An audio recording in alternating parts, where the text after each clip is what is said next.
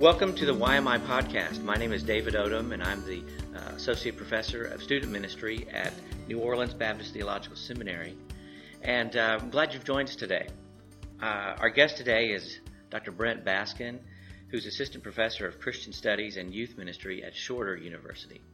Brent, uh, thanks for joining us. Thank you for having me. Today I want to um, talk a few minutes about um, the transition that our students face when they go to college. And so, talk to us a little bit about some of the ministry challenges on a college campus.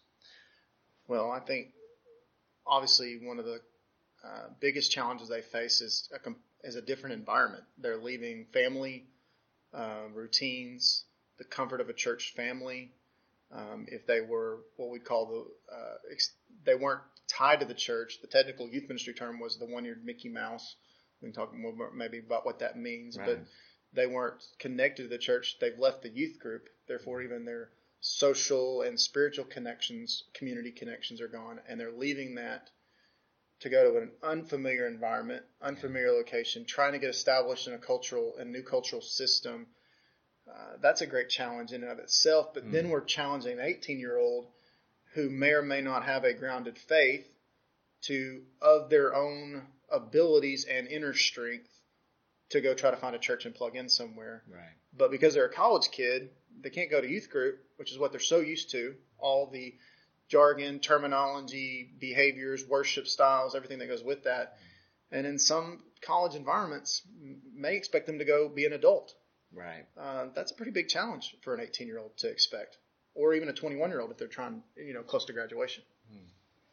Well, from your experience, what are some of the things that you have uh, uh, seen be effective or, or um, ministry or opportunities that students might have? I think in where we're at right now as a youth ministry is we have to accept the fact that those students graduating from our youth ministry, we still shepherd them. Yes. It is it's our responsibility to take care of them graduating from high school does not mean they've graduated from our flock. Mm. We still got to shepherd them, which means we need to know where they're going to college, celebrate that, but we need to go out ahead of them and help make contacts for them.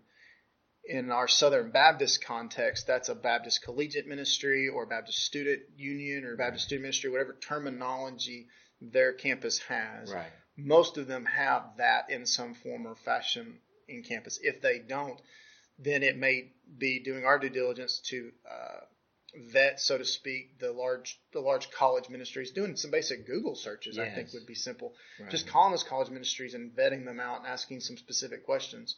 If we do that on the front end, most of our students repeat the same colleges, so you don't have to repeat this process again. That's right. Every time.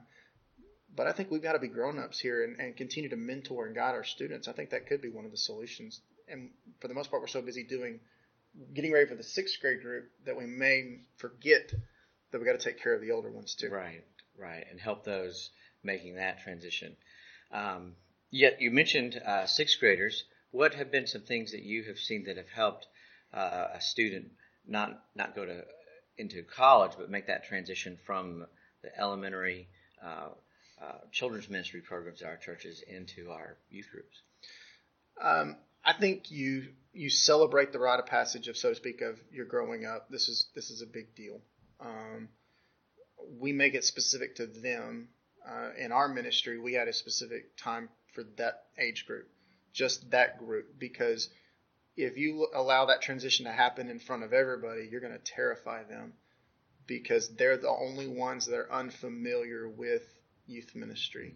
So if I let them do youth ministry by themselves, even if it's just a weekend, we did a junior high retreat, it's what we did. Then uh, we give them confidence. They learn the culture, they learn the jargon, they learn the routine, and they feel more confident that they've already got community because we would use our adults. So they have adult mentors already. We're building relationships. Um, and then on some occasions, we would even bring our, our brightest and our best seniors not graduated seniors, but upcoming seniors who are going to lead the youth group for the next year. We bring them in, and we would bring the ones that are growing spiritually, who are going. If you're going to follow an example of a high school kid, this is the example that you want to follow. Good, good. Well, that's terrific because I know that these uh, these transitions that our students go through, whether it's coming into the youth group or moving out of the youth group as they graduate high school, vital, vital to their faith. Yeah. So I appreciate your uh, uh, thoughts on that and helping us out. Um, this is a Youth Ministry Institute uh, podcast, and I'm glad you joined us. Thank you.